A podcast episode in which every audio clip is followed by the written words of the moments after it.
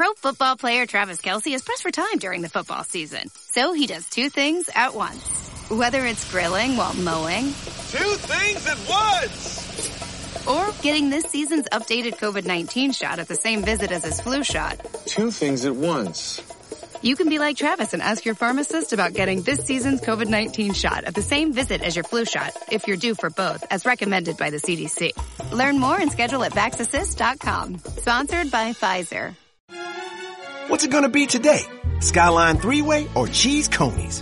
Hmm, that's a tough one. I know. Give me a Skyline three way and cheese conies. Problem solved. Feeling good. It's Skyline time.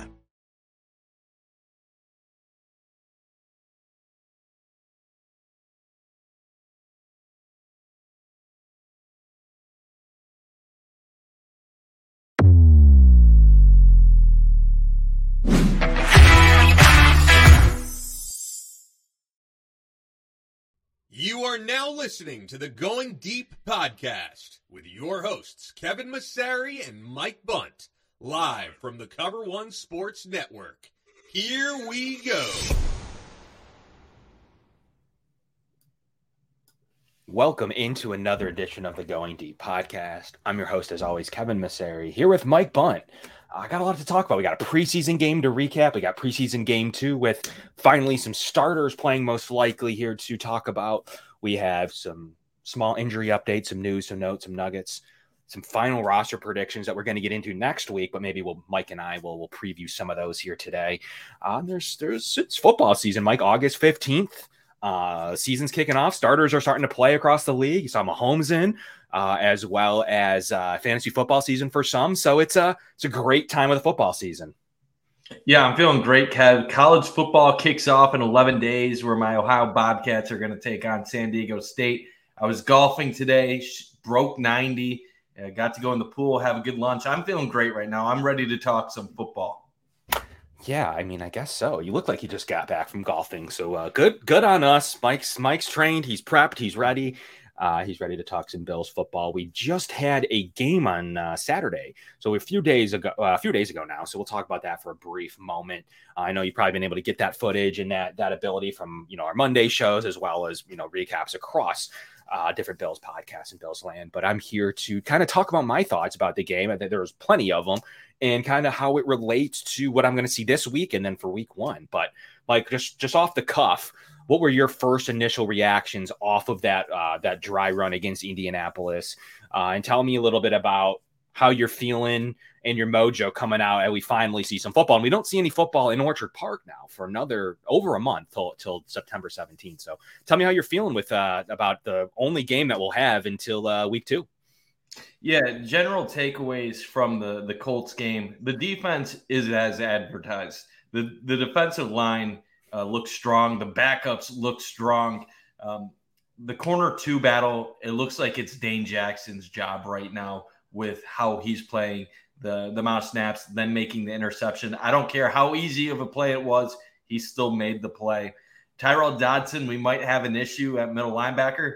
Big surprise there. Uh, was really hoping we'd be able to have Terrel Bernard in that game, but obviously the hamstring injury uh, prevented that. Dorian Williams did look all right at um, at linebacker, even though he's really not in this middle linebacker competition. And then flipping to the offensive side of the ball, I know that Kyle Allen got a lot of heat, and he did not have a great game by any uh, grading situation. I still think he's your backup, despite what Matt Barkley did. Uh, a sens- sensational uh, second half by Matt Barkley, but I really don't think that will enable him to jump Kyle Allen on the depth, depth chart yet. And then the, the last few takeaways uh, the wide receiver depth, these guys that aren't even going to make the team looked really strong uh, overall. And even Latavius Murray, uh, you're talking about your third string running back. Uh, if there is a situation where he needs to jump up to number two and get more snaps, get more opportunities, he looks like he still has uh, some left in the tank. So I thought it was a good performance overall. Uh, not a ton to talk about because the starters only played a limited amount of snaps. Uh, but it, it, it, was nice to see them finally back at Highmark Stadium. And I will say one last thing. uh, Dalton Kincaid playing in line was something I really wasn't expecting much uh, going into the preseason. So it is nice to see that uh, he did show some positives as far as technique and what he could potentially bring to the table if asked to do that during the regular season. Yeah, we got some updates here, Mike. We got uh, the Bills working out Garrett McGhin, another offensive tackle who they have checked out and they've signed him as an undrafted free agent. He's a guy who's been around the system a lot, went to the Giants, went to the XFL. It's kind of a model that the Bills are very interested in XFL players and spring league players as they get some real life footage and and uh, activity against similar liked players. Look at you're starting to see some spring league players make some plays in the preseason. Uh, most notably, your Ohio quarterback Rourke um, playing oh, yeah for a mm-hmm. backup quarterback job. We're not going to get too deep into into other teams' backup quarterbacks as the Bills kind of have their own to worry about. But you've seen these XFL, USFL players uh, start to uh, really come into their own uh, over the last couple of weeks and the Bills are very interested. And you know, look at you. You mentioned the Bills wide receiver depth in the first game. You have you know Marcell Ateman, a guy that played really well. Can he crack a roster with the Bills depth? It doesn't look like. KeeSean Johnson, a guy who's been around the league a little bit, who's looked good. Trent Sherfield, the guy that uh, Josh Allen always points to whenever he's asked. Uh, again, uh, you know, he's bounced around the league. He gets open. He's really good. He takes notes, this and that. Uh, so he's definitely someone that they have uh, referenced many times as looks like the leg up on the third receiver job. Uh, you mentioned how well that Dalton Kincaid looked. He was in line. He made a good enough block to spring James Cook for a touchdown. That's what you're looking for. You just don't want it to be a gimme pass play when he's in the game, similar to, um, you know, there's there's players across the league who can only receive, like they just don't have any blocking chops at all, like Mike Gesicki uh, now in New England. So you know, you're kind of avoiding those scenarios as as well as he can uh, block a little bit. Uh, so the Bills, you know, just had Brandon Shell retire, their potential seventh offensive lineman, their backup tackle by by all stretches. Of weird timing. Um, not as weird as halfway through the first week, um, but fairly strange timing now after the first preseason game and, and pretty much locking down the swing tackle job to this point. Uh, David Quessenberry was relegated pretty far down the list, even behind Ryan Van Demark. Uh, you know, he was fairly down the list behind Doyle. Uh, so I'm not sure if that's good news but uh, you know, you know, we're going to play that tackle by ear because, you know, right now, is there an opening? Is it just going to go to Van Demark and Doyle as the main reserves? Is my guy Richard Gouraige, who had a great day again, uh, going to earn a tackle job? It's very possible as, uh, you know, this this this offensive line. Um, this offensive line position plays out and it looked really good. I've watched film now. I've, I've seen Eric's uh, cut ups. Uh, and all three phases, the offensive line had a pretty good day. I'm, I'm, I'm interested to see how that plays over into the Pittsburgh game uh, with better offensive or defensive linemen, uh, as well as and you know a team that really competes hard and, and takes preseason fairly seriously. Not that Indy doesn't, uh, but I'm very interested to see them against you know more ones and how this offensive line plays. But as of this, as of right now, the Bills have some players on this interior offensive line that can be traded uh, you know, with the depth news of the tackle position is going to be interesting to see how that plays out. But I still think Ryan Van Demark looked pretty good. David Edwards, I've been seeing at least get rotated in with the ones. I saw some clips today where he was playing with the ones. I'm not sure what that means. I was trying to ask around to see if anyone had any information on that.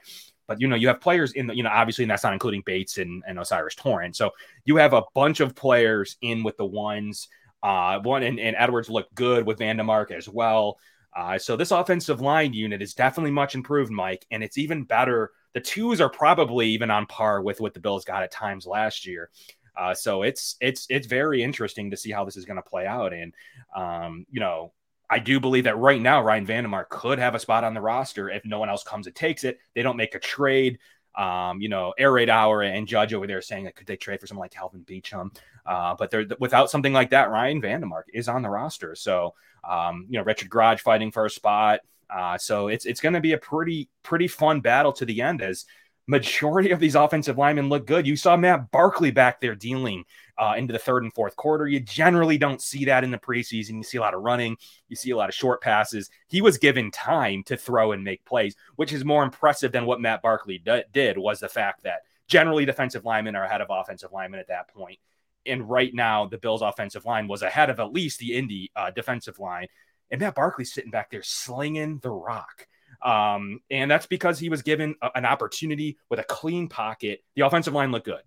Yeah, absolutely, uh, Kev. The offensive line was great. AJ, loved the compliment. Thank you, man. Uh, it is a nice hat. Uh, I, will say this about the offensive line: there was some people scared during training camp about how the offensive line was shaping up. It was going through their fair share of struggles at times against the Bills' defensive line, and we kept asking, "Is this a product of the Bills having a very good defensive line, or is this?" uh, a product of the Bills' offensive line struggling. And and I, I had thought probably more due to the defensive line and it being early in training camp and times without pads on. I think after that Indy game, I, I feel a lot more confident in saying the Bills' defensive line was the reason why they struggled at times offensively uh, during camp because the offensive line had a tremendous day overall. And you go deep into the, the fourth quarter, you mentioned Matt Barkley. He was only pressured, I think, on 6% of his snaps, uh, according to some advanced metrics. So he had all the time to make these plays, and he took advantage of the Colts' uh, third and fourth stringers. Even Kyle Allen, I think he was pressured, according to numbers I saw, 28% of the time, which might seem high to some people, but was actually one of the, the lower numbers overall during opening weekend of preseason. So you got to give credit to this Bills offensive line. Uh, I know things aren't as complicated in the preseason, but they they look the part, and that includes O'Cyrus Torrence starting at right guard, something I didn't see entering this game. Kev, I know we had have been seeing O'Cyrus Torrence um, get reps with the first teamers and we had talked about that as a possibility after he was drafted in the second round. But I really did think Ryan Bates would start at right guard uh, in the first preseason game. And with how O'Cyrus Torrence held up, it really does seem like he has a chance to win this starter spot. And it looks more likely now that Bates will become the primary backup at center and guard uh, to fill in if there's an injury or someone that needs to to sit. But like you said, the, the backups were strong as well. I am not depressed about this shell news of him retiring today. Uh, it's a little bit unfortunate, but if you were in a situation where Shell was forced to play, I don't think the Bills were going to be in a great situation regardless. I know some fans looked at his starting experience, including last year in Miami, and looked at him as a, a Spencer Brown competition. That was never the case. Shell was not brought in for competition uh, for Spencer Brown. He was brought in as insurance for Spencer Brown if Brown wasn't ready to go, uh, if there was anything uh, lingering with his back, or if he was just straight out off to a horrible start to the season. So I'm not too worried about that. You can bring up some of the backup tackles. Is Van Demark or is Doyle okay enough to to fill in? I don't know, but a lot was to be on Brown and um, and Dion Dawkins carrying the weight to begin with. And you still have the possibility of Quessenberry um, if you need to keep him on this roster. So I thought it was a good day overall for the offensive line, and I'm encouraged about uh, what they brought to the table uh, going forward. It's interesting to know what what happened with Shell. I think maybe he thought maybe he could be in a battle, maybe realized that it's only going to be Brown's job. He didn't know that he was going to for sure want to sit the entire season and or be inactive on game days potentially if they like Van Demark more or if they like you know, obviously Tommy Doyle more or somebody else more that was going to get more time. Uh, maybe he was just like, I'm just not there anymore. I, I don't know that I want to be a second to third string tackle. Um, so maybe it's time to hang it up as that's not, you know, where my career path will go. Something like that makes sense. Why now it does make sense that maybe he was feeling comfortable with either not making the roster or seeing that he was behind even young players that were developing, um, you know, like that Van Demark or Doyle or whoever. So Gouraige even. So, you know, there's definitely some of that probably had to play a role in maybe what some of his thinking was. Um, you know, maybe the Bills even said, like, we're not sure where it's going to go. And then he's like, well, you know, then I'm going to retire. So you don't really know the discussions inside the building if it was just him out of nowhere saying, I'm going to retire, or if he had some type of talk at some point before or after um, that, you know, before practice or yesterday that was like, we don't know where we see you on the depth chart. Maybe you're inactive, maybe you're practice squad even. You don't you don't know how transparent Brandon Beane or even um, Sean McDermott is at this stage. Um, but I hope if they were transparent, that would be the reason. Like, hey, man, like you know, you're unfortunately might be the ninth or tenth offensive lineman here. Uh, you know, we'll give you the choice to kind of do you want to be cut? Do you want to play that out? Do you want to, you know, and then maybe he uh, chose to retire. So there's there's all types of different um, scenarios. I just you know, no one wants to go away and sleep in dorms. I just find it hard to believe that he wasn't in it to begin with, but maybe through uh, an entire training camp, uh, he said, you know, the bill there's no plans for me at this stage. Maybe I'll retire for now and see if someone can bring me out of retirement if necessary down the road. Uh, the Bills look like they're going to go young behind the starting tackles and give Spencer Brown the job. So maybe he thought he would come in and win it, and he didn't. He didn't have it anymore. So there is a lot of potential there. I mean, that's always a possibility, Kevin. But I always looked at. I never looked at it as a true competition. My reasoning being Shell's ceiling is Spencer Brown's floor. So I know there was a lot of fans that were uh, optimistic about Shell, but when you look at what he's done in recent years, when he started, he's no better than what Spencer Brown has been in recent years anyway. A lot of people have criticized Spencer Brown, but Shell has been no better in recent years. So you really weren't upgrading with him in the game. You were just kind of keeping that same floor that you had before. The, the whole point of sticking with Spencer Brown is that you're buying into his potential and his ceiling that he can uh, bring to the table. And I'm sorry about some of the shadows here. It was cloudy earlier, and now we got some rain showers here in Buffalo. So I got all types of sun on my face. But at, at the end of the day, that's the gamble that Brandon Beane made. He, he's taking the buy-in that a healthy Spencer Brown will be better than what we saw the last two seasons. Yeah, and it's uh he looked good. So um, initially, he's had a pretty good camp. Um, at, by all accounts, he does look healthy. He's not quick to open his hips. He's not he's not gambling anymore on his uh, on his dropbacks. He's also not you know doesn't have a whole right leg that's numb um, by the reports that he that we've heard this training camp last season. Uh, so there's definitely some good things to come out of Spencer Brown. I like this offensive line. I'm feeling really good about it in general. Uh, going into that, the interior is a is beastly. I think there's a lot of different moving parts there. Obviously, the Bills have a left tackle. If Spencer Brown can figure it out, I do like the depth, young tackles, and maybe that's the way that the Bills were going to go. Um, so we'll see how that kind of materializes here this week when we're projecting starters to play. David Edwards is getting snaps at the ones. There's there's all types of different things that could transpire um, from the Bills' backup offensive lineman, which I feel a heck of a lot better than I did Roger Saffold, a hurt Spencer Brown. Uh, just, just you know, maybe Bates at left guard, right guard. What, what, guard does he play now? He's playing all of them. So you know, the Bills drafted a, an entrenched right guard. Hopefully, he gets day one snaps. Uh, and they have Bates as a more versatile role. Bates and Edwards as the kind of the first guys interior off the bench. Uh, you know, Quessenberry shouldn't need to play too much. We'll see what the Bills end up doing at right tackle. So, uh, all in all, the first note coming out of the game was how good the offensive line has been to me, in my opinion. And maybe the Bills' uh, defensive line, to your point, was that good uh, throughout training camp. And certainly they were better than the Indy defensive line, as I believe they won more reps uh, than I figured they would early on. So that was very interesting to see. You know, as you kind of look down the offense in general, we kind of touch on receiver to start the show. It's going to be a battle. Andy Isabella, uh, I thought he would be a pure returner, and actually, I was wrong. He's a receiver. He's a pretty good receiver with jittery and really good cuts, can get open like a fast Cole Beasley. Uh, wasn't as good as a returner as I thought in one game, uh, one preseason game, but definitely has the receiver chops. I thought Darrynton Evans was the best returner, uh, had the best vision, uh, really had that jiggle and wiggle, um, you know, that you're looking for out of returner. It's a little bit different. I think sometimes running backs, DBs, uh, can be really good at returning. Um, you know, even more so than receivers at times. So uh, that's what's interesting to me uh, coming out of that. Does Evans have a spot, even if he is the best returner? I don't believe there is a spot for him. I think he goes to the practice squad. And Mims had some juice too as the, at the weapon. Latavius Murray looking good.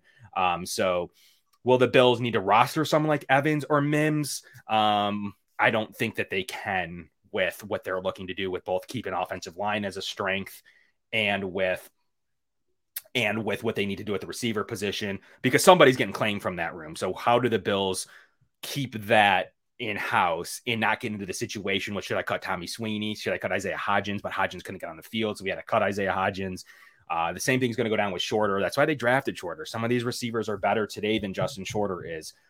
But Shorter's going to get a roster jersey. He's going to be able to develop on special teams. He's going to, to play the long game with him, uh, and then he's going to see the field in different uh, all the sub packages on special teams. Whereas you know Isaiah Hodgins couldn't do that. So you know that's to me is why he'll be above the KeeSean Johnsons, the Patmons uh, of the world. So with a full healthy roster, I don't see how um, this wide receiver room is going to shake out uh, with some of those depth guys. I really anticipate it being mm-hmm. Shakir, Harty, Shorter, Sherfield.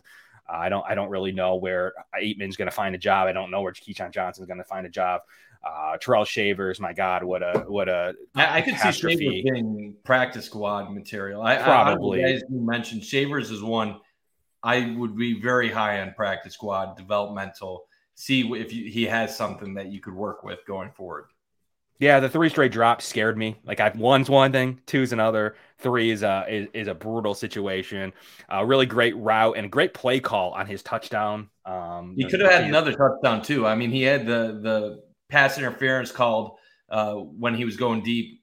He had his man. He, he probably would have had a second touchdown there. So yeah, the drops are concerning. But it, watching him through camp, Shavers has produced, and at times he's looked better than Shorter. Like you said Shorter ain't going anywhere. He was a fifth round pick. He's going to have the special team role.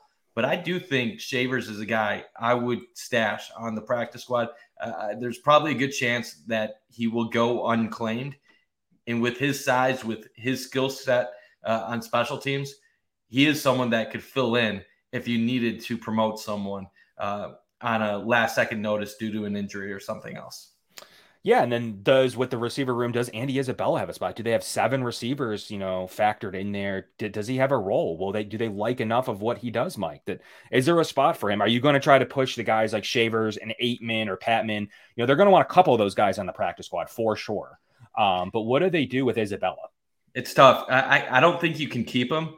In the fact that he didn't last in Arizona or Baltimore, I don't think you really have to worry about another team adding him uh, so maybe he is another practice squad possibility uh, in, in, this discussion.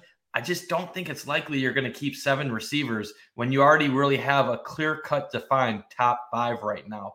Uh, right. And a guy like Andy Isabella, I feel like you could pick up or stash on a, a practice squad if needed. When the kids call and they say, Hey, dad, can you pick up Skyline? I'm always like, Absolutely. I'm halfway there because you don't have to tell me twice. That's a time for our family to be together, and Skyline's always been part of our family time. Life's better with an auto policy from American Family Insurance.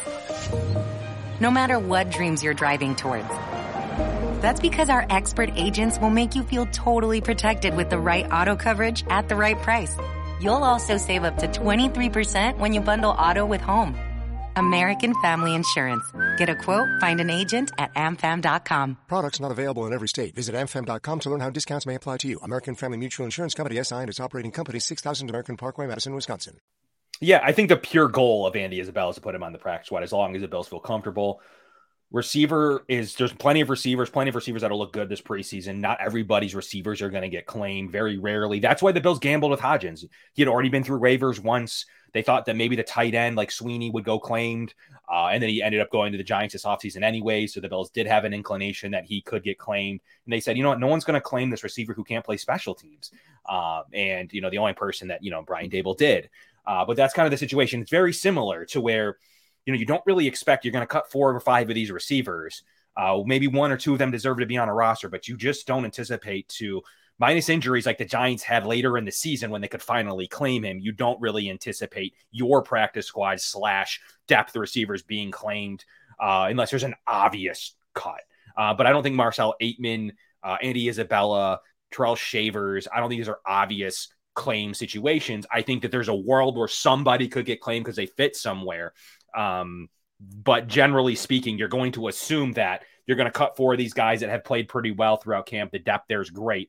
And at best, you keep two or three of them on the practice squad. Like, you know, that's the scenario. You know, that's what you're going to get. If one of them gets claimed, you hope it's not the one you wanted, or you hope that um, that you got the better guys uh, on your practice squad. So that's that's the scenario. And I do think you're right.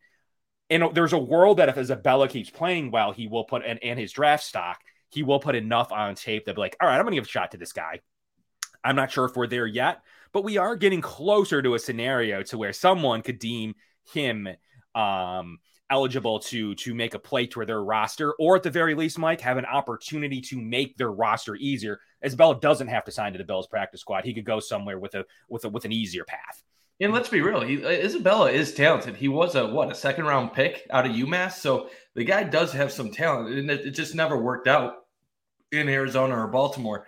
Yep. I, I think what's impressive to me is how all these receivers have played. And that's really something to give praise to Coach. It's Coach Henry, correct? Uh, the new wide receivers yes, coach. he's been good. He's been a good upgrade from Indiana. So um, I, I, I think you can only say positive things about what he's brought to the table so far because you look one to, to ten maybe uh, at wide receiver, and they're all impressing at this moment in time. So it'll be interesting. Does any of them step up uh, against Pittsburgh? Do we have a clear, defined guy in that pack of maybe seven through 10 that uh, takes that next step against Pittsburgh and shows that maybe they are deserving to make this team? Because right now, you can make a case for Shavers, you can make a case for Ateman, uh, KeeSean Johnson, or Isabella. All four of them had fantastic second halves uh, against the Colts. Will one of them have a second contest to pair with their their first preseason matchup to add more on tape and, and really make a case for themselves. Yeah, I mean, I think it's it's pretty interesting to where Isabel's an interesting case because you're right of the draft stock. It's you know the Bills love that 2019 draft. That that is for sure. They did. They have they've taken multiple players out of it. They've messed around with that tight end room forever. They've they've seen players, including Jace Sternberger, uh, Kahale Warring last year. They've messed with players from you know obviously Dawson Knox. They've messed with players from this draft, uh, Damien Harris, uh, Singletary. Um, they they specifically liked something that they saw from this class uh, and they continue to pluck from it. Andy Isabella being another one, a second round pick. Uh, nine, he had a, he would he would have a nine nine three RAS Mike if he was at least six foot. He would be an, an athletic machine. The only thing is he has a 0.81 in height score because he's 5'8. Um, but other than that, you know, you look at his athletic profile and you know, 431, like you're talking about some elite elite things that you're that you're noticing with uh, someone like him, and he's showing it. Like, did, was he? I've heard some stuff. I haven't watched enough film on him to know how poorly the Cardinals used him, um, but that's what I've been hearing that the, the Cardinals used him poorly. I don't know that to be true, um, but I can kind of assume that there's potential that maybe there is untapped potential. That that's tough, Kev, because being a high round draft pick, they had no reason to use him poorly. If that's the case, that's just shame on the Cardinals for not uh, utilizing uh, a high end prospect properly. And you look at that RAS score uh, outside of the height, like you said, he he would have been much higher right there. So you're looking at a really good athlete that was overlooked because he went to a smaller school at UMass that only recently became D1 in the last 10, 15 years. And I, I do want to talk a little bit more about wide receiver takeaways from this, Kev, because even if we're looking at the starters, we know that Stefon Diggs did not play on Saturday. So Trent Sherfield has an opportunity to start, and he played basically the minimum uh, amount of snaps that you would expect from the starters on Saturday. The weird thing to take away from this is is he wide receiver 3 or is he wide receiver 4 or 5 because it's it, it seems like watching him in camp when they go to three wide receiver sets that he is always on the field. He has produced, he has made a name for himself so far through July and early August. The confusing part for me is that when they released their unofficial depth chart last week, they had him as the backup outside receiver to Stefon Diggs, and they had Khalil Shakir and Deonte Harty as the number three wide receiver battle for the slot. So then you fast forward to this game, uh, you you have Sherfield start because Diggs is out, but you had Sha- Shakir on the field, I think, for close to 17 snaps or something like that. You had Harty on the field for more snaps overall. Was that just a product of them competing for that spot? Why is Sherfield getting the minimum? That would indicate that he would be higher on the depth chart. It, it's just really hard to kind of get a read on this wide receiver battle for three through five because even with Shakir, who you would think is battling for the slot, he played a lot on the outside on Saturday against the Colts. So, my general takeaway from what we've seen so far in camp and the Colts game so far is that any of these guys, three, four, five, they're all going to have roles in this offense. They're all going to see time. They're all going to get balls in uh, in this offense as well. And I don't know if there's going to be one player that's a defined slot receiver, Kev. I, I think they're going to move all these guys around. You, we might have someone that ends up winning the slot receiver job, but I don't know if that means that we're even going to see them in the slot most of the time because with Kincaid, they're probably going to move these guys all over the place. So it, it almost seems pointless to actually argue over the semantics of who the actual slot receiver is. Yeah, some interesting notes here from the receiver room. Uh, Khalil Shakir, 17 snaps, four in the slot, five snaps for Trent Sherfield, two in the slot, uh, using some for t- some 12 personnel there. So that could be, uh, you know, we don't know if we can take anything from that. Deonte Harty, 13 total snaps, 10 in, in the slot. Um, so obviously they do view Harty as more of a slot player. Khalil Shakir playing everywhere, you know, and five snap for Trent Sherfield playing everywhere. Um, and Sherfield definitely, like you just mentioned, getting those those first team snaps and out with the first team. Just like you mentioned with Dane Jackson earlier, if we're going to give it so far the, the, the job to Dane Jackson, it's equally to say that Trent Sherfield, based on usage and the way it went, is definitely the slot receiver to start the season. Uh, thoughts on Shakir? I thought that here's my thoughts on Khalil Shakir, and uh, you know I'm pretty adamant on it. I like Khalil Shakir. It's different than when we saw drops from Shavers. Three big drops, ruined drives. I do believe that was a great route combination call um, on the touchdown. I think that any receiver in there would have made that touchdown. And then he did get grabbed a little bit on the pass interference. You're right on Shavers. But to get back on track on Shakir, um, the difference there is huge play to get him in field goal range. Uh, would have been punting. Um, that's the kind of play you need there. Next made a really good play on a bad throw, two good catches. Number three, uh, drops one and easy in the in the bucket. 66%. You know, I don't like using target rates. It's not really that useful, but I will take an occasional drop. That was the same drive that he moved the change to begin with uh, on a really good catch, a really good throw, really good offensive line play there, too, on that play to Khalil Shakir uh, to convert. Uh, so, my my opinion is I don't let the shot the the the drop really be that concerning at this stage. I still think he's higher up on the depth chart than many do. He still was much ahead of these other guys um, that we're talking about here. I don't think he's receiver five. I think he's truly in this battle with receiver three, receiver four. I think Harty's more of this gadget guy. He's only going to play in the slot. Yeah. He's going to do a lot of everything. But Khalil Shakir is higher on this depth chart uh, than most think, and still could be. You could still see him on obvious passing situations as compared to Sherfield, who you might see on more obvious running downs. Yeah, th- th- this is why it's been like so interesting to me because when they said that Deonte Harty would take over the Isaiah McKenzie role, I've been asking all offseason, what Isaiah McKenzie role are we talking about? The one that he came to the Bills as a as a gadget guy for the first three seasons of his career with Buffalo, or the guy last year that was the, the slot guy uh, on the team. And it appears so far that Harty is going to be more of the the gadget McKenzie, the guy that might get 20, 25 catches a year and and get some of those wide receiver screens, jet sweeps, and and short passes, and, and try to do things uh, with the ball in his hands versus the the slot receiver that some people were expecting coming in. With Sherfield and Shakir, I get the sense more that they want those guys to be versatile pieces of the offense that they can move all around. Uh, that they don't need to be subject to just being in the slot or being outside. That they can play different receiver roles on this team. Obviously, Sherfield's a great blocker as well. But I, I agree with you. I really do think that the Bills value uh, what Khalil Shakir brings to the table. And I think he is going to make an impact uh, this season, not be a 50, 60 catch guy, but I could see Khalil Shakir being a 25, 30 catch guy, uh, having 300, 400 yards, uh, depending on his usage um, overall. And Sherfield, maybe around that same area, maybe 30 catches. I, I think all these guys, three through five on the Bills, are going to be in that 25 to 35 catch uh, area. I don't know if any of them is going to have a standout season much more than that, but I think they all could be right around that area with uh, obviously Gabe, Stefon, uh, Kincaid, and, and probably Dawson Knox being the, the four primary catch um, pass catchers on this team.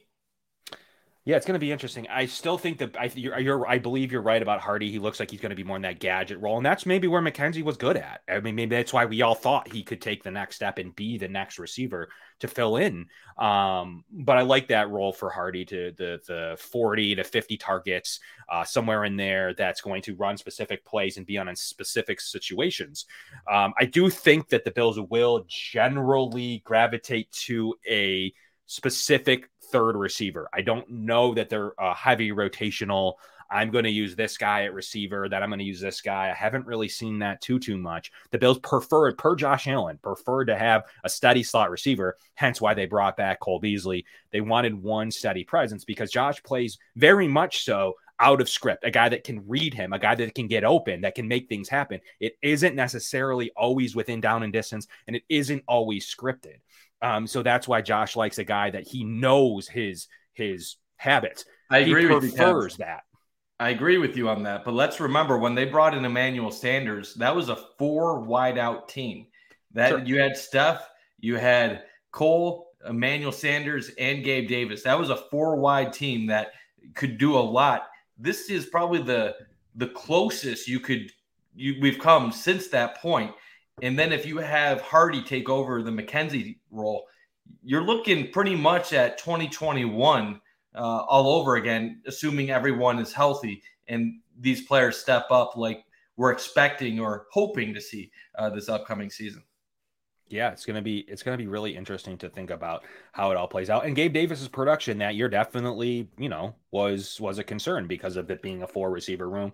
I Sanders had a ton of snaps. I still think that they preferred Davis going in with giving people breathers and in specific packages, but they still saw a pretty big work share for um, you know the Bills' top three receivers. I still think that's how this is going to go. With if anything, Harty's the gadget guy that's going to get defined snaps. So I don't know how much they're going to say this. This game plans for Khalil Shakir. This game plans for Andy Isabella. This game plan is for Trent Sherfield. I still think there's going to be who's going to earn this job when it matters most and they're going to have that job until an injury or some reason to swap them in and out. So we're gonna we're gonna need some more data. I'm gonna need to see some more. Definitely gonna need to see some more this week against the Steelers here on Saturday uh, on a pretty good opening test, and then maybe those backups will get that that Bears game uh, in two weeks, and then we'll see from two weeks from today, cut down day. So we're gonna see cut down day uh, episode here in two weeks on the Going Deep podcast, where we're going to break down the roster, what happened, what waiver claims are going to be made from these 1,200 cuts across the league. So come back here in two weeks. We're going to talk about that. Next week's going to be our roster prediction show. I like to say, generally, this is true of my official mock drafts, unless I'm joining another show. I only like to do it once. So I'm not someone that gives you my roster prediction one, my roster prediction two, three, version 3.4. Like I'm going to give you like my one version. It's going to be live here on the show uh, next Tuesday. Uh, I'm going to give you my roster prediction uh, one week out from cuts. But as we think about this roster development, Mike, there's a lot of chatter about this tight end. Uh, yeah, this tight end room. Uh, there's a lot of chatter going on about that. What happens there? You know, obviously you have Kincaid. You obviously have Knox. You know, more and more so, you're looking at uh, pretty much a lock and Reggie Gilliam being tight end for fullback one, special teamer one. Um, Got that Quintin the Bills Morris question, Kev. Do the Bills roster Quintin Morris? Yes, they do, um, Kev. Yes, let's, let's hear, do. let's hear why because he didn't look very good. They do because he has shined at times during camp and he has made some impressive catches and they have put time in his development so far. This is a guy that you need as a primary backup. If you're going to run 12 personnel, you're going to need a, a third tight end on this team as a primary backup.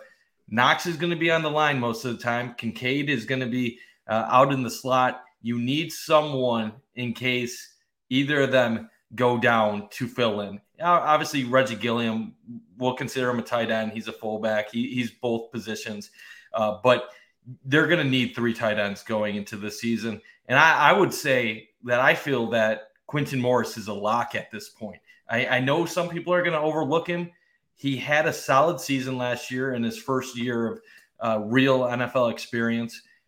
I think he does bring something to the table. And as a backup, I, I don't think it's too much to ask to have one uh, roster spot locked up in case something happens, like I said, to Kincaid or Knox.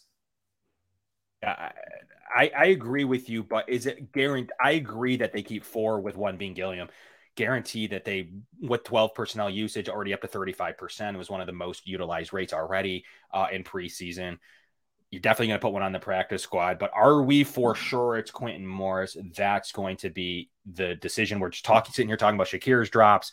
Can't forget about it and not converting. Yeah, who else? Who else could it be? On the current, well, first of all, there's 1,200 players cut. Right? I mean, okay, if somebody, I, I just, if someone else. But second of all, Sternberger. I mean, it would be Sternberger. Kevin, Kevin Sternberger also had a poor fumble in the the win over the weekend, and that's worse than any drop because you're giving the ball right back to the other team uh, due to your lack of protecting the ball. And yes, Sternberger, former third round pick, has been in the NFL, was a star in one of the summer leagues this year. But there's a reason why he wasn't in the NFL the last couple seasons. And he needed that opportunity just to get back on the radar of NFL teams. I just think that Morris has the the built-in advantage already being part of this team last year and having the the eyes of the coaching staff. The practices I went to in training camp, Quintin Morris looked impressive. He made some nice catches. I, I, understand what Spin is saying that if Kincaid uh, goes down, they're not going to run 12 personnel. I agree with you. If Kincaid goes down, they're not going to run 12 personnel like they they would if Kincaid was playing. That said, even if Kincaid goes down, you're one injury away from having no tight end if then Knox goes down in a in a moment. So I, I just think three tight ends is a necessity if you're going to run the type of offense the Bills are going to to run this year. And I do think that Quintin Morris does have something that they see as a, a nice developmental uh, attributes. So I, I, I like him making this team. Obviously, he's not going to see the, the field a ton with what's in front of him, but he is a, a good insurance policy uh, if something was to ever happen in front of him. Yeah, I mean, he's the, the other problem wasn't the dropped or the not dropped. It's if you're thinking of true 12 personnel, he got absolutely blown up uh, in, in a blocking scheme, got absolutely nailed on a bootleg situation. Uh, Kyle Allen bootlegs to the right, does not pick up his blocker and absolutely gets him clocked. He's dropping passes and he's not picking up his assignments. The reason they couldn't run 12 to everybody's point is because Quintin Morris couldn't do it. So that's part of the problem. That's part of the problem I have with Quintin Morris. He is an okay receiving weapon. I've seen him in the MAC. He's a converted receiver.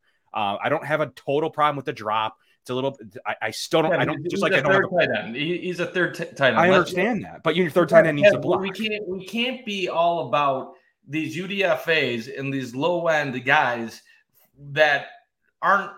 We, we can't be all about them and forgive them for every little thing that happens, and then look at guys that actually are in the league that did have roster spots and then kill them for everything. Let's hold all these guys accountable to the same standard if if you have one player that is had a poor performance like Quintin Morris did, but then you have a, the player behind him make an equally uh, poor thing happen. I don't care if it wasn't his fault that he fumbled it. He, he got clocked, whatever. He he still fumbled the ball. That, that at the end of the day, that's his responsibility is to protect the ball. So Sternberger lost it, and I, I just can't give a, a newcoming a newcomer an edge over a player already on the team when they both made mistakes during that moment. Now Sternberger next game goes out and balls, and Quintin Morris has another horrible performance. Then we can start the conversation. But right now, the person on the team from last year is going to have the edge on the newcomer that wasn't even on an NFL roster last year. Former and, and UDFA himself. And honestly, if you like, if they like Sternberger enough, chances are that you can get him on the practice squad. Quintin Morris, maybe a little bit more difficult. I, I, I know you're saying he, he, he doesn't impress you, but he did show some receiving ability last year, and there is a chance that somebody could try to grab a young player like Quintin Morris and say, you know what, we have something that we can work with. That's something we can develop. Hell, Tommy Sweeney is playing NFL football. So, really, if, if it was down to Tommy Sweeney or Sternberger or Tommy Sweeney and Quintin Morris? What direction would they probably go? For all the hate that Tommy Sweeney got last year, he was still on the Bills going at that point in time. So I, I think it's pretty clear the Bills are going to prioritize three tight ends on this roster, and then you add Gilliam to make it four. Uh, and most likely it's going to be Morris unless something crazy happens uh, with one of these other tight ends stepping up. I just think personally, a system that the Bills like to run clearly by them drafting a first round talented receiver who may or may not be able to block. They're very interested in running a situation and they signed, they gave OJ Howard $4 million, $4 million with a cap, cap strap team. Israel is 5,690 miles away from the U.S., 11 hours by plane. Hate travels faster in a comment, in a post, in a second. Jewish hate is up 388% in the U.S. Black hate, Muslim hate, and Asian hate are up too. When one hate rises, they all do. Let's stand up to all hate together. Share and wear the blue square from standuptojewishhate.org. Seeing is believing, and you're not going to believe how bright and vivid the colors are on the Samsung Neo QLED and OLED TVs powered by the Neural Quantum Processor. Because this is an audio ad. Unless you can see it, which means you already have one. Nice. Samsung, more wow than ever. So they could run 12 personnel. Someone needs to be able to block in a situation. And if you have Knox, who by all is decent blocker, but a pretty good pass catcher, Dalton Kincaid, an elite, potentially elite pass catcher, very raw blocker. Uh, you can't have the third tight end not mo- model the same form. A poor man's Dawson Knox can't really block well. Um, needs to develop. Um, you know, the Bills really aren't in position to be developing backup tight ends when you just spent a first round pick. I think the third tight end needs to come in, be who he is, and block. He, you're talking about I'm giving the pass to the second had, round. Why didn't they add someone that would be a blocking tight end? If they really wanted someone that would be the blocking tight end, they could have just gotten their version of Lee Smith. They clearly don't prioritize that to the level that you're hoping that they do. Because if they did, they would have brought someone in to fill that role. They didn't. Well, that, that's my point. Stern, Sternberger is a blocker, so Stern, Sternberger is the player we're talking about. He was better when he first time through at Green Bay, was blocking very well. He was an inconsistent pass catcher. He went off to the spring leagues and caught the ball. So has he developed just like you know development? I'm giving the pass to the second round pick this time. The UDFA in this scenario is Quintin Morris. It's not Jace Sternberger. That's a guy that's been drafted at the highest level. Um, I just have an issue with like kind of reverse, like hey, like Quintin Morris needs to be able to get up and make a block on a bootleg. Um, that's more of a concern than I have with the drop. Just like with Khalil more more the same with him. I don't really care. More the concern there is he he's in on 12 personnel and Josh rolls on a naked boot uh, in a situation where he's in the game. I can't have that. I, I got to have a guy that at least can block first, at least be okay. I'm not talking about Lee Smith. If they want to block you, play Tommy Doyle. Tommy told us himself. Um, you you know you can check him in in goal line situations or in the playoffs or in certain 12 packages or even uh, all types of different situations 13 personnel you can play tommy doyle but you know i want a guy who can still catch a little bit like i'm not talking about elite dalton kincaid level but i'm talking about a guy who can be sneaky when needed and block that i need kind of the reverse to quintin morris so that's kind of what i'm thinking about here on a situation where i'm not saying he is or isn't going to beat out quintin morris i'm just saying i personally would like to see in a situation where you're going to carry four tight ends, one being Gilliam, and upgrade to Quintin Morris, with 1,200 players being cut. You have one guy in your roster now. I'm not 100% convinced he's a lock, like a stone cold lock come kickoff week one, too. I don't mean the initial roster. I'll, I'll agree to disagree. I, will say that if you have him as a stone cold lock. Right now, I have him as a lock. Yes. Okay. And right. you know what? I'll, some things can change. Kev, things can change between now and, and kickoff. If there's some great blocking tight end out there who also just is content and happy to be a third tight end on the Buffalo Bills after getting cut by a team, which would be surprising because if there is a great blocking tight end, uh, I don't know why a team would likely want to cut them at this point uh, of the season and then suddenly have that guy come to Buffalo. But I guess there are possibilities that that could happen. Um, then you know what? I'm all for moving on from Morris. If there's uh, a chance that Sternberger can step up and impress the coaching staff, I'm all for him having a shot at the number three tight end. I'm just saying, from what I have seen in the limited amount of time I was at training camp, Sternberger was not overly impressing me to the point where he would jump anybody on this roster to earn a spot. Maybe a practice squad. I do not see Sternberger making this roster from what I have seen from him so far. So unless I see someone like Sternberger really impressed in the next two weeks or some surprise cut where the Bills are able to get a talented blocker who wants to come here on a cheap deal, fit them under the cap. Uh, unless either of those scenarios happen, I, I don't think it's likely. I, I that's why I'm going to say Morris is a lock because I think it is way, way, way, way less likely that either of those two things happen. Not saying it can't. I just don't see it. Don't know. I don't see the comparison to Dawson Knox in this situation, um, so I'm not sure about that. Um, but uh, Spin gives him 20 percent chance. Hey, hey maybe maybe Spin's um, right. Like, I'll, go, Spin. I'm glad to eat my words if I'm wrong. Uh, th- there we go, Spin. Um, you know, I know generally you don't always agree with me, but I agree with you on this topic. Um, AJ gives him a 90% chance to, uh, so to make the We're roster. on two different ends of the spectrum right now. We'll so. see. I mean, Kev, you know me. I am willing to eat my words if I'm wrong. I've already been wrong on Trent Sherfield this uh, season. I'm going to be wrong many more times. I'm just thankful that everyone still listens to me after some of the takes I put on the show. So, well, it's going to be interesting. I think that the re- part of the problem with 12 personnel in a system that your offensive coordinator likes to run is you didn't have a backup tight end. Guess who was on the roster? Quintin Morris. We'll see if he can develop. I like the MAC. I like MAC players. Reggie Gilliam's an example of a guy I really like. I think he can do it all.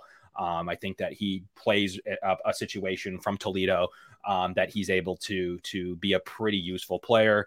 Um, I don't hate Quintin Morris. There's nothing in me that hates Quintin Morris. I think that the the Bills ready to compete now. Um, can upgrade in certain 12 situations. That's all. So we'll see. As of right now, does he beat out Sternberger's a question because there isn't another player on the roster? Probably. I think that he's probably has a leg up at the moment. I wouldn't go as 90% like AJ. I'm not going 20% like spin though.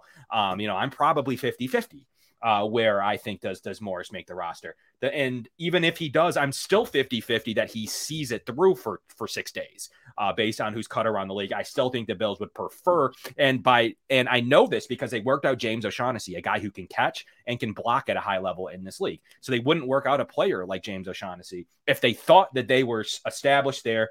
I don't think it's the end all be all. I don't I don't believe I think that Dawson Knox and Dalton Kincaid now make Quintin Morris redundant.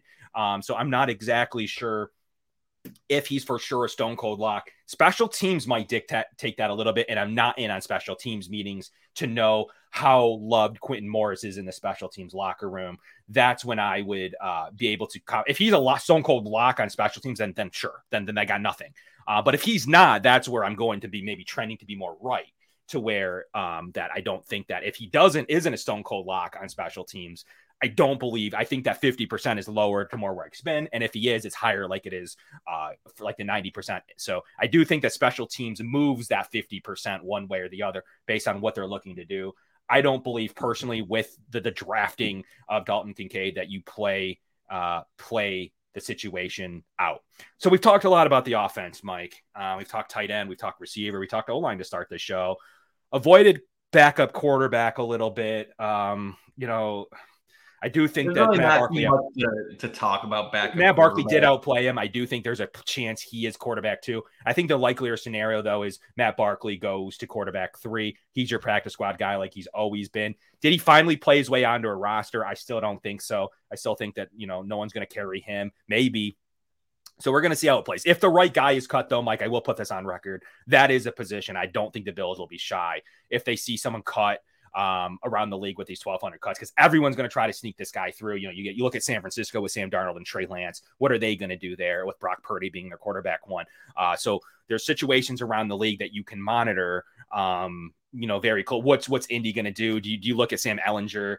Um, you know, behind, uh, do they take? Do they keep Sam and do they cut someone like Gardner Minshew? So there's scenarios around the league that um, you know the Bills could be very interested. Uh, you know, um, Sam looked okay. Uh, I thought Gardner Minshew looked pretty good. So you know there there are situations that the Bills can get themselves into at backup quarterback. So we'll, we're we're going to shelf the backup quarterback another way. I need to see another week. Then we'll get into it next week on next week's roster show as we talk about our rosters as quarterback. But I do want to take a chance to talk about the defense. Um, you know, spent a lot of, you know, 50 minutes on the offense here, Mike. Uh, as we look at, we're going to start at the fu- famous and fun middle linebacker position. um, you know, Matt Milano's Matt Milano. You see next to him, we had a uh, kind of a, a, difference of opinion between Bills Nation as what is Tyrel Dodson. We see him swinging helmets today at practice. no, he claims he just rolled it back. We have media people that say, no, nah, he swung it. Um, you know, who's right, who's wrong. Um, I don't think you should ever swing a helmet at, at your opponent, uh, your teammates. Um, I actually can see it more in the heat of a real battle against another team, and you're in this big game, and you do something like that. I, I still don't, you know, think you should, but I get it on a competition level. Why are you doing that against your own team in a setting? I'm not really sure what's going on there. I don't like his play in general. Um, so I'm going to put that out there. I loved, you know, Eric Turner broke down Dorian Williams. Um, I really like what you see from Dorian in film. He's moving as a torpedo speed. Uh, he's looking like he should get every bit uh, uh, uh, a lock to this roster and really get a chance at the middle linebacker position. I really think Dorian should step into that role sooner rather than later. Terrel Bernard is still my favorite to win this job week one. We'll see where that materializes. Still listed on the official depth chart today with the slash next to Dodson. So there's a reason uh, that we see that, Mike. Um, and then, you know, you saw a little bit from, you know, some backup offense, you know, the backup, excuse me, backup linebackers, uh, which was pretty interesting. Travin Howard had a lick of a hit that could see himself make the roster at some level over maybe even uh, some of those backup guys. So there's some interesting decisions to be made at this linebacker room, not just who's starting, uh, but I would like to, to see Dorian Williams get an opportunity to start uh, on this team, at least in at least against the Bears. Uh, I want to see something where maybe we're shocked and he gets the starting job. Terrel Bernard's still out. The Bills are relatively healthy. Uh, you saw Doyle come back. You saw DJ Dale come back. You know, saw uh, Tyler Matakevich come off the PUP today. So you have a, a, a, very healthy roster right now. Knock on wood for my superstitious fans. Um, you know, I'm not you're myself. Not I don't think anything I say. Kevin, why do you even say that? You're not. You Nothing I say is going to make the Bills healthy or not healthy. Um, and uh, they are healthy. The fact of the matter is they are very healthy right now, minus Von, and then an off the field incident uh, with uh, Nyheim Hines. Other than that, um, you know, something weird with Damien Harris. We'll see how much the Bills care. Um, you know, they're still not working out running backs. They're still not making a move there. So it tells me that they're not overly concerned. Obviously, they have Mims. If if if Harris does have to go on the four weeks IR, they feel comfortable with whatever the Mims Darrynton Evans situation is behind Latavius Murray, who also looked good. Um, but team's relatively healthy. Mike, middle linebacker for you. Uh, what do you what do you think that's going to happen there? What's your takeaway between this Dodson scenario, Bernard, and how the linebackers looked on Saturday? So I think it's going to be Dodson that starts the season at middle linebacker. I'm not a real fan of that, but it's something that I've accepted uh, recently with the injury to Bernard. Now, we've been talking about the three guys in the competition going back to beginning of May, Kev. Uh, we had some inside info that it was going to be between Dodson, Bernard, and Spector. I remember when we first mentioned that on the show, a lot of people were curious that we included Baylon Spector in that uh, conversation because it really was something that caught a lot of people off guard. In fast forward to training camp, yes, he's number three uh, in that race and he's not going to win it, but he did get opportunities with the ones, which shows that he's been impressing uh, this coaching staff during off-season uh, workouts and OTAs, minicamp, and so forth. It's one of those things where, unfortunately, Bernard's injury most likely ended this competition, depending on when he's able to get back. He wasn't at practice um, so far this week, which, if he's not able to get to practice in the next couple days, it's going to seem unlikely that he'll play in the second preseason game. And then that by that point, if Dodson has a solid performance, it'll be tough to see Bernard overtaking it. I will say the reason why I am more in favor of a guy like Bernard being uh, your middle linebacker is that the league is such a passing game right now, and the Bills are so focused on running their nickel defense, which is a heavy emphasis on coverage, and uh, they love their zone defense. And for all the hate that Tremaine Edmunds got by from fans at times, he was very good in coverage. Dodson does not bring that to the table. Dodson is a thumper. Yes, he can he can get to the line. He can make a play behind the line of scrimmage, but I do not trust him uh, in covered situations uh, on this defense. Bernard, while younger, he is quicker. He has better coverage instincts. So Bernard is a guy I would like to take a chance on. The fact that they just added another linebacker that was similar size, that is also not a Tremaine Edmunds, although Tremaine is a super freak athlete, tells me that the Bills value these these athletic coverage linebackers. That's what they want in their scheme. The fact that Baylon Spector was in this competition, it, it, it's uh, it foretells that's what they want. It's foreshadowing that you have three linebackers on this team: Spector, Bernard, and Williams. That 20 years ago, you'd be looking at them and saying, "What are these guys? These are these small little linebackers. How are they ever going to fit into NFL defenses?" But in modern day NFL, it's the numbers say you got to be uh, a defense that can stop the pass, and that's why I think these are the type of guys that Brandon Beane and the Bills covet to match up with a Milano, who's also a very good uh, coverage linebacker overall. I just don't think that Dodson brings enough of what the Bills are looking for defensively, but is the best of what limited options they have available to them at the moment. I couldn't agree with you more. I, I, but I don't know that I give it to Dodson. I don't see it from him from a coverage standpoint. I think he's going to be a liability. Um, I didn't see him get off his blocks particularly well uh, against Indy. You know, I got to see more this week. He's going to get another opportunity here. Well, Dorian finally jump his way into the role. You know, as as AJ points out, one inch shorter and twenty to twenty five pounds lighter than Dodson is. In Bernard's case, does do we really care? Um, I don't that, that much. I, I, don't. I, I think they're similar enough. Yeah, I think it's similar enough. It's not. It's not Tremaine Edmunds. I think it's similar enough. And there's so many examples I've gone over more in the offseason back when they drafted even Bernard back when they drafted Williams. There's a lot of examples of players that play at this height, weight, speed. Um, that's the way the league goes. It's actually more Tremaine Edmunds was the one that was different uh, from the prototypical archetype linebacker that you're seeing getting drafted right now. So I don't. I don't necessarily think that I care. Um, but I certainly don't want a guy who can't cover and who over pursues, and that's that's Tyrel Dodson. I prefer to give a chance and see the hiccups of of Dodd of of Bernard if it's not him, I, Dorian Williams showed me enough. He was the best linebacker on the field uh, for the Bills. He showed me enough. He was getting some um, some some some praise from both his. Uh, you know, I, apparently Eric Washington kind of acts as a defensive coordinator as he took the stand today and was asked answering some linebacker questions from the you know assistant head coach last D line coach. So uh, did he take the job over uh, Al Holcomb? as a pseudo somewhat of a guy that in track for the D coordinator position at some point at the end of the season or something. It seems like it to me um because Holcomb wasn't up there answering questions. Um I know they rotate through they did with Bobby Babich uh, Jr. as well, but he was kind of answering general questions about positions um that he doesn't, you know, generally report to being the linebacker room. So did you hear I, what he said though about yes. Dorian Williams? Yes. He said it's fluid. It, it's not that he's penciled in at outside linebacker the remainder of the year. If if they want to throw him some reps and he looks good, they're open to giving him opportunities. Now, how likely is that? Probably not super likely, but they do seem open to the possibility should it present itself. Yeah.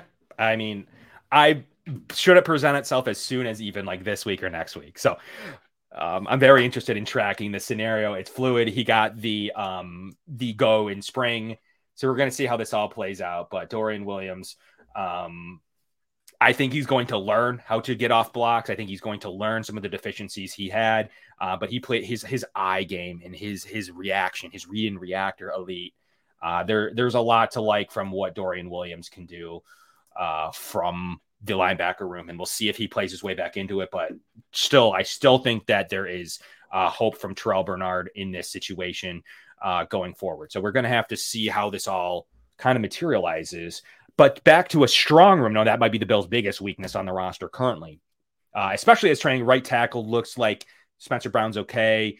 Um, you know,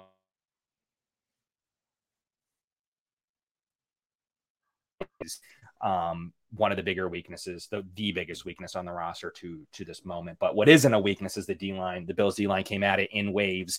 Uh, it looked, as Leonard Floyd calls it, the best D line he's ever been a part of.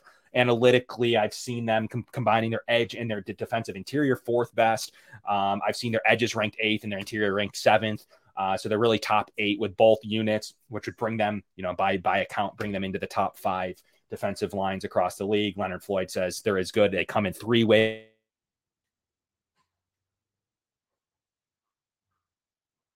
Looked like he may have uh, gained an edge, according to to Eric Washington, uh, is who I'm going to quote here, saying that he's been good all offseason. Um, so from his own coach. So that's all we can use. Uh, defensive tackle Poona Ford was getting after. Tim Settle looks like he took a step in the right direction. Uh, he did. I mean, you got to call it what it is. Um, the defensive tackle position looked strong, and that was without Daquan Jones. Uh, so that looked like to be a strength, and really Jordan Phillips either. So uh, DJ Dale made a really great play and got hurt, but he's back, which is great to see. A guy, undrafted free agent, that's definitely going to be on the practice squad. He's definitely going to be a guy that I think um, is wanted by the Bills to be a next guy in in a situation. Eli Ankou looked good. Um, you know, a couple of these guys were making you know plays. Uh, that we weren't even expecting. Like there was some good film by Kendall Vickers. Um, you know, Eli Ankou, Cortez Broughton has made some plays in uh, throughout uh, training camp. Uh, Kameron Cline uh, made a really good uh, play in this game, as well as so did Shane Ray. And you see him on special teams too. And, um, you know, everybody's favorite depth player in Kingsley Jonathan has gotten some good run. You know, that is the UDFA that's on my radar most of the time. So there's a plenty of action at this room. It's really strong. This one, I'm pretty confident. I'll take it to the bank. Someone gets claimed out of this room. Yeah, definitely possible. And I would say probably likely at this point, Kev. I'll say this going into the season. I think the floor for this defensive line is top 10 unit in the NFL. I think the ceiling, this could be a top three defensive line in football. Everybody, when discussing this D line, likes to refer back to the Cincinnati game last year when they got rolled over by the Bengals backups. And it was not a good performance at all for uh, the Bills' defensive line. But they forget what this unit looked like when they were healthy at the beginning of last year when they had their guys, when they had Jordan Phillips, when they had um, Daquan Jones, Ed Oliver, Von Miller, Groot, uh, AJ Epenesa, when they were all attacking. The beginning of last year, the Bills' defensive line was playing stout football. They were good against the run. They were getting to the quarterback. They were looking great. Welcome to BreezeLine, where you'll get a Cyber Monday deal on lightning fast internet to shop quickly and securely this holiday season. Get 500 megabits internet for $39.99 per month and a $100 Visa prepaid reward card when you order online, just in time for the holidays. Plus free Wi-Fi your way to keep cyber threats out and shopping safe. Wrap up this deal and stay secure all year long. Terms and conditions apply. Offer ends November 30th. Learn more at breezeline.com. Judy was boring. Hello. Then Judy discovered chumbacasino.com. It's my little escape. Now Judy's the life of the party. Oh, baby, Mama's bringing home the bacon. Whoa. Take it easy, Judy. The Chumba life is for everybody. So go to ChumbaCasino.com and play over 100 casino style games. Join today and play for free for your chance to redeem some serious prizes. ChumbaCasino.com. No purchase necessary. Void where prohibited by law. 18 plus terms and conditions apply. See website for details. And then obviously at the end of the year, we they had a lot of injuries to the defensive line. They had injuries to uh, the the secondary, and things kind of fell apart a little bit defensively. And they still had the number two overall DVOA in the league. You add Poona Ford to this this D tackle room. You add Leonard Floyd. I think AJ Epenesa is really going to take a step forward this year. The metrics show that he has some hidden gem numbers that could uh, really present themselves in a little bit more playing time. I like Leonard Floyd, uh, what he'll bring to the table. Once Von gets back, if he's healthy, if he can be 90% of himself, uh, you're looking at a just a stacked unit. And Daquan Jones being back, Ed Oliver hungry, hopefully, after getting his contract extension. I, I would say, like I said, the floor is top 10 unit. My realistic expectation is that this is probably around the top five or six defensive uh, line in the league with the potential to be better. And if I had to say a sack number on this team, uh, if we might save it for an over under show, maybe right before the season. I know we did one of those last year, Kev. I would put that number at 47 and a half. I think this defensive line and this Bills roster with a more aggressive Sean McDermott calling plays can get to 50 sacks this year. I don't think that's outrageous at all. That's about three a game. I think when when you're looking at uh, Greg Rousseau, he could be a double digit sack player. I expect AJ Epenesa to uh, be around seven, eight sacks. Leonard Floyd could be around seven, eight sacks. I, I expect a little bit of a regression. Um, him coming to Buffalo and maybe not having um, the same playing time in the rotation, but uh, this D line is stacked. I'll, I'll let you go in a second, but everybody who hasn't already, please like the show. Helps us a ton immensely as far as the algorithm. Like, comment on the actual uh, show underneath. Helps us, helps cover one, and then the whole network benefits as a result. So if you haven't, please like the hit the like button. And Kev, what are your thoughts about what I just said? Yeah, also a good point. And uh, make sure our this show and our network is being sponsored by Underdog Fantasy. Get out there, check out Underdog Fantasy. We'll have special promotions from you coming live next week uh, through our roster show as well as Cutdown Day. So check out Underdog Fantasy, uh, one of the funnest fantasy out there. So I will be bringing you a special on our show next week as well as the following week. So look out for those. Um, but Mike, yes, I think that the the the D line is going to come at you in waves. Uh, Eric Washington, who has taken some criticism for certain scenarios and certain development and certain things. Um, seems to have been getting a lot out of this unit, and I love the way he spoke today. I don't know where I was on the Eric Washington train. It wasn't very high in my in my regards coming into this week. Um, but after I, you know, kind of he's taken this role, and I just I just like listening to him. Um, so I think he he does say some really insightful things. I know he's more intense. I know from players, past players have spoken about him as being too intense. He takes it too seriously. Um, you know, he generally is work, work, work, work, work. Uh, you know, you go either way on uh, your your philosophy as a coach on where you where you think you think you like that or not. Um, but I really enjoyed listening to him, and he gave us some good insight today. Will he give us that throughout the season, or if it's just a one time training camp thing? Will he act as a you know the defensive coordinator does does press conferences? Is that going to be Sean doing double head coach and defensive coordinator press conferences, or will he send up? I don't think a rotating unit. Maybe he does sends up Bobby Babich and then sends up Eric Washington, Al Holcomb. I still well, think Eric Washington got the label, so I think we're going to assume that his promotion is in this happening is a sign that he'll be the the speaker of of the defense during the regular season. I would assume so too. We'll see if that actually as the assistant head coach. Uh, didn't get the D coordinator label, so the Bills could technically send out whoever they want. Uh, but I do agree with you. I do think it will be Eric Washington that they send uh, as a speaker of the defense. I don't. Maybe Sean does double duty. I, I don't know. Maybe he will. Um, I'm not exactly sure how that's going to play out, but I would anticipate hearing more from Eric Washington. So we'll see how that plays out. But this uh, this unit looked good. I mean, there's nothing else to it. Just like we just talked about at receiver on the offensive side, Henry has made a pure difference. Washington's kind of been given talent, you know, that's for sure. Like it's not like this is void of talent. It's not a, a unit he got nothing out of. Uh, this is this is a talented unit. Um, so you'd like to see this talent translate to the field this year. Uh, so it's going to be they were by far the best unit all around.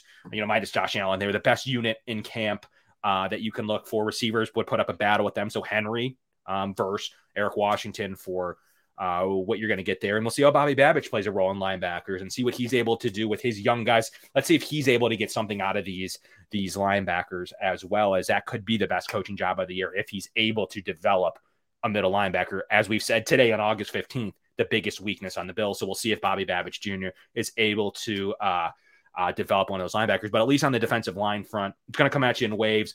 Still convinced to your point, Mike. Uh, I do think Shaq Lawson makes the roster. I've heard as much. Um, you know, things change. Players are told things.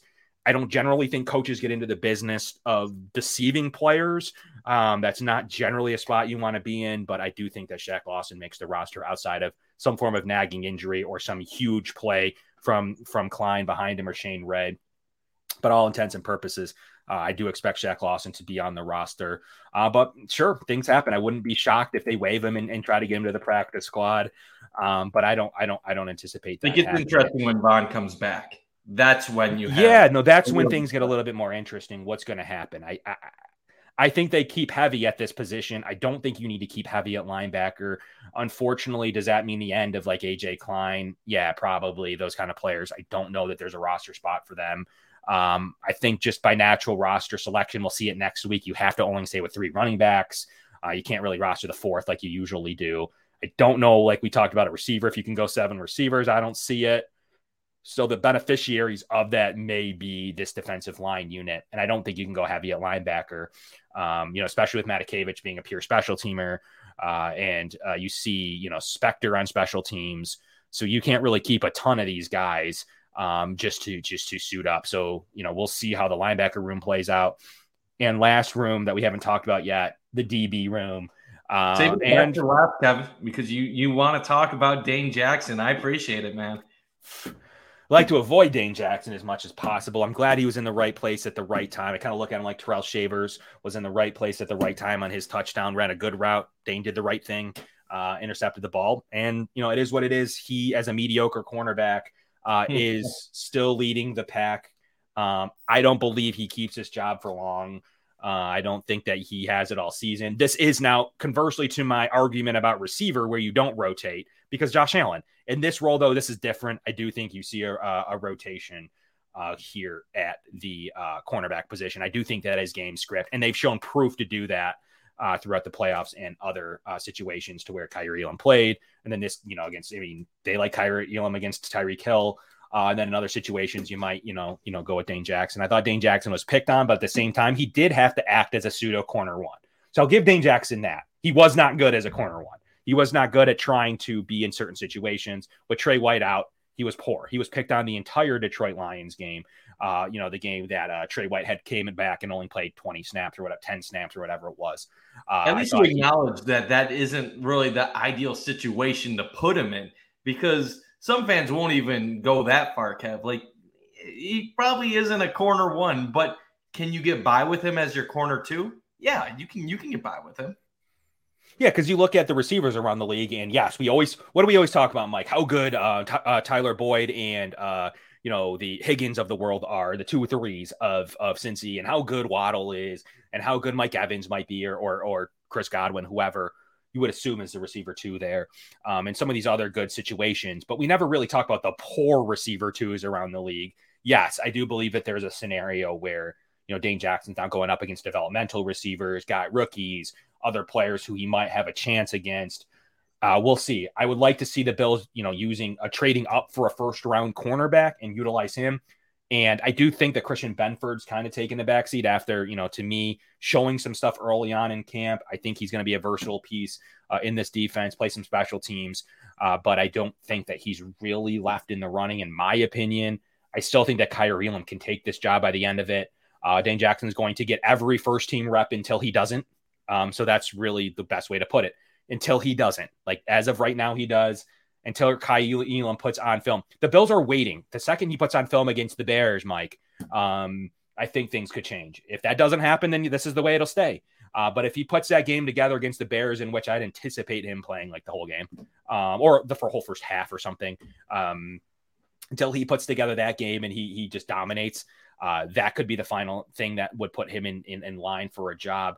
Uh, but I think that it's Dane Jackson's job. I'm not stupid, but at the same time, I'd like to see. I don't know how much worse Kaiir Elam will be than Dane Jackson uh, in this defense. That's and that's what I'll say. I mean, I know they like Dane Jackson's tackling. That is the thing that um, you know will put him ahead in this battle.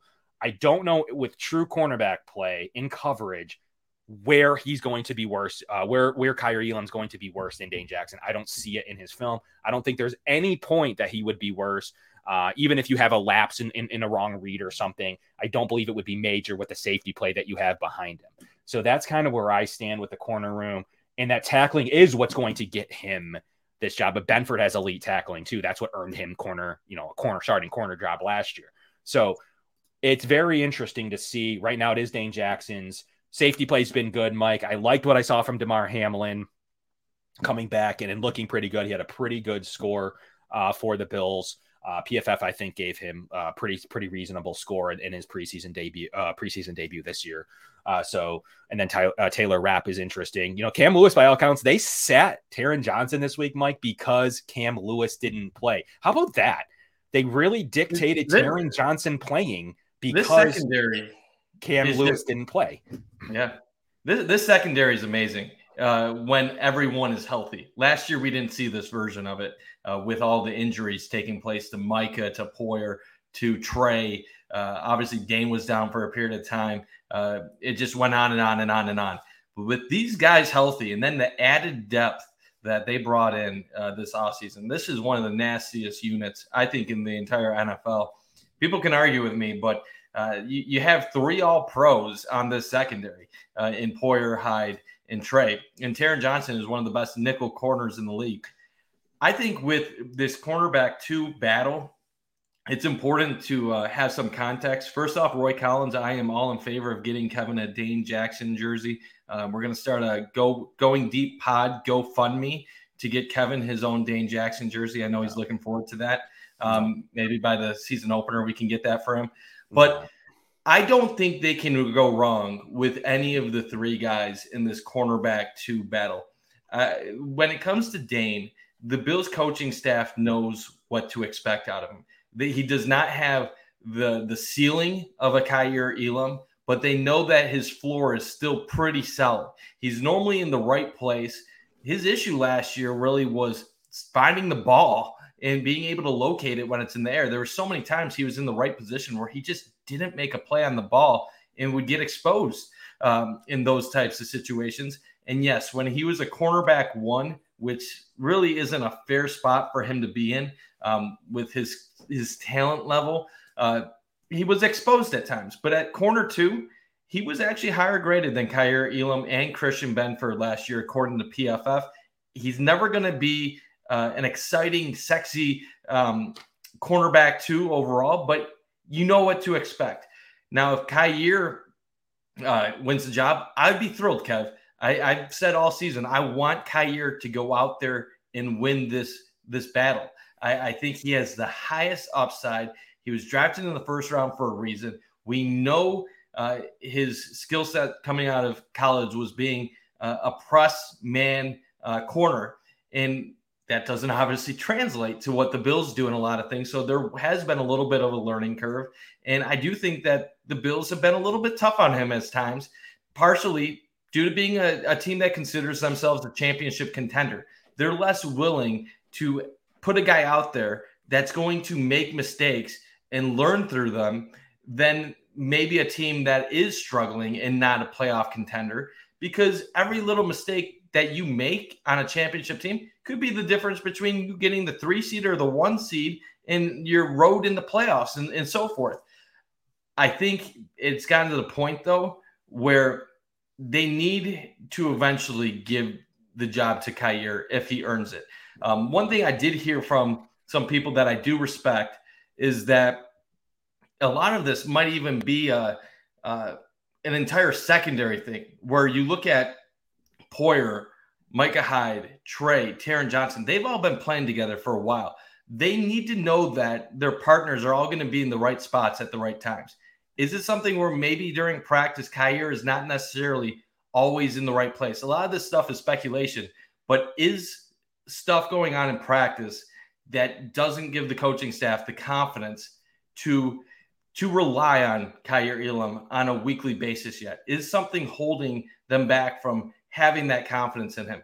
Because when we have seen him on the field, specifically the Miami games last year, Kaiir has st- stood up. So we have seen good versions of Kaiir. We've seen the potential. Uh, we just need to see it on a more consistent basis, and hopefully he gets that opportunity. But whether it's him or Dane Jackson, I, I think the Bills are going to be in good hands. And even Christian Benford, that's a guy that I still believe will have a long term future on this Bills team um, with what he brings to the table. Maybe as a backup this year and next year, but maybe one day uh, he could work his way up to being a starter on this roster. And do the Bills go out and address their biggest deficiency at linebacker? It's it's possible. I think that Brandon Beane's always looking to upgrade his team, especially if he deems that to be a final piece to it being a big problem, and then that an upgrade there would push him over the edge. I wouldn't be shocked at anything the Bills could do uh, at the linebacker position, uh, especially knowing that there is some precedent there with the Ravens trading for their linebacker uh, of the future as well and paying him. So it's definitely not out of the question that the Bills would upgrade at this stage conceivably their biggest weakness. So I don't think that that's going on on a crazy limb. Will they go with a high end player?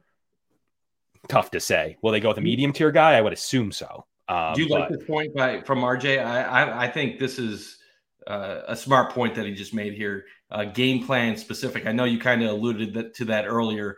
Kind of using them both depending on uh, on the matchup. Yeah, I think it's possible. Will the Bills think of doing it that way? I think it would be more of like a scenario where in game they might do some type of rotation. I don't know. They would go as deep as three because then to your like, who are you trusting? There's different people rotating in a in one of these DB spots the entire game or season. I'm not sure that the Bills will do this, but but from my perspective, I could see that. But the thing is, you know, even Eric Turner and I, we watched some Elam film, um, and it's not necessarily true. I know that's that was the talking point out of out of college, but it's not necessarily true that his film he was actually pretty good in zone. Like the film is is different. Like he was pretty good in zone coverage throughout this season. He's good in zone coverage against Tyreek Hill. Um, so it's not necessarily true just because his scouting report said he was a press man guy. He's a man coverage guy, and that's all he did. Actually, he struggled more in man uh, per some of the advanced metrics. So some of that's not. You're getting some reverse splits, uh, like we like to say in baseball. So some of that isn't necessarily true yet. Um, that you know, it, lo- it would seem to be true in certain situations, but it hasn't shown yet in the snaps that we've seen um, at there being a problem with zone. Actually, his zone uh, recognition and analytics were pretty good. So, so what do you think uh, is holding him back? I think there's some some effort problems in terms of like where he is in certain places, the trust factor. I think that there's tackling. I mean, I've always hear this tackling. Like I wouldn't bring up tackling if I didn't hear that often. Um, and I, and I keep hearing about tackling and Dane Jackson being an elite tackler and this and that. Uh, that generally means that maybe Kaiir isn't. Um, and maybe that's an issue that you're saying you got to be good against the run. Uh, so I think that could play a role into this. Um, so I think that there's a culmination of things that they're hoping that he gets better at quicker. Um, but I still think that he's going to have this job uh, at some point. I don't know when in this season, and even at the very worst, uh, I do think that he will take the job next year. Dane Jackson's on a one year contract. I do think Kaiir Elam in his third year will take the job. And I think that a rotation of some sort, to RJ's point, is the right um, is the right play. Um, I mean, I just consistently see the Bills receivers making plays over Dane Jackson all the time. Uh, so we'll see if that uh, materializes. And it's really funny that you would trust the guy against other teams' receiver ones, but you don't trust him in other situations uh, against lesser receivers and scheme based play. So that maybe tells you there's a scheme issue.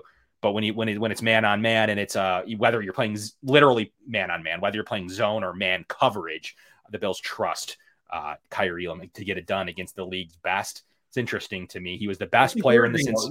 It's encouraging though, Kevin. That means yeah. that they do see that ceiling there. They they know he can do it. It's just they don't trust him to do it consistently enough at this point. Yeah, and you trust him like he's the best player against the Miami game, and he was the best player in the Cincinnati game analytically. Uh, so at some point, you're going to bring that that high level play when it matters most and maybe he just doesn't always show it that he's a high end player every single and I don't know this to be true, but every single minute uh, in that situation. But I do think that I think you see him early on in the season. I think you see him early on in the season as a starting receiver uh, cornerback. So uh, with that being said, Mike, an hour and a half show here. Smash that like button. We're going to be, you know, being bringing you some great stuff from Underdog Sports next week. We also going to do our whole roster show. So everything I've said today, maybe I'll make a few final tweaks to my roster. I definitely will. And Mike, everything Mike said today and his final roster predictions uh, will be put to the test next week, and we'll see how we both do, um, and how we both do. And the following week will be the cut down show. So in two weeks from today, all this will come to a head. There'll be some cuts. There'll be 1,200 waivers. We can actually talk about if there is a quarterback or corner or linebacker or tight end out there, running back out there that we do like, uh, that we can talk about, uh, that we see cut that might make some natural sense, or some trades that might happen next Tuesday, or excuse me, two weeks from today, uh, that will bring you here live on the Going Deep podcast. We'll, we'll, we'll probably make a long show two weeks from today. Probably have a pretty long show based on what's going on, if anything. Next week's show will be great. So make sure you tune into the roster prediction show as that's always a fun one to get kind of all this put together from my end, from Mike's end. And said Bobby Hart isn't going to be part of it this year. Yeah, that's true. What are you going to do without Bobby Hart? I mean, it's Tommy Doyle. Uh, to be honest, it's the same. Bobby, Bobby Hart was my call last year. I, I nailed that one. Yeah, I mean, look, someone needed to play the, the Tommy Doyle role, and he they liked him in camp, and um, you know, he had a multiple multiple different things he could do, and that's why I think players like Tommy Doyle and maybe Ryan Van Demark could be safe, especially with the shell retirement. So we'll see more of that going next week on who uh, who hits the roster prediction right. And obviously, we'll also recap the Steelers game in which we're hoping to see some starting action uh, this week as we made our predictions. Mike made a maybe thought he'd see them this week. Um, but this week for sure, I do believe you'll see them in the Steelers game. So we're going to definitely comment a lot on what we see from the starters and then a lot of probably twos this week, probably less threes. And then the third week is probably going to be all threes uh, for the most part. So a lot of ones and twos this week makes it very interesting to kind of look at this against a, a stingy Steelers team, uh, not the league's best, but certainly fighting for uh, an AFC playoff spot. So from the Going Deep podcast, I'm Kevin. That's Mike. Tune in next week for our uh, roster show in two weeks for our um, cut down day show. So have a great night. Enjoy this beautiful summer. Get out there and golf like apparently Mike got to do tonight. And we'll see you here live at seven o'clock next Tuesday.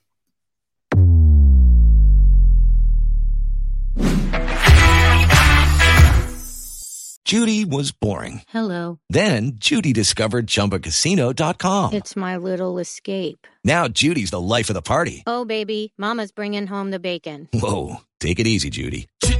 The Chumba life is for everybody. So go to ChumbaCasino.com and play over 100 casino style games. Join today and play for free for your chance to redeem some serious prizes. ChumbaCasino.com. No purchase necessary. Void where prohibited by law. 18 plus terms and conditions apply. See website for details. Okay, round two. Name something that's not boring. A laundry? Ooh, a book club. Computer solitaire, huh? Ah, oh, sorry. We were looking for Chumba Casino. That's right. ChumbaCasino.com has over 100 casino style games. Join today and play for free for your chance to redeem some serious prizes. ChumbaCasino.com. No purchase necessary. Full prohibited by law. 18 plus terms and conditions apply. See website for details.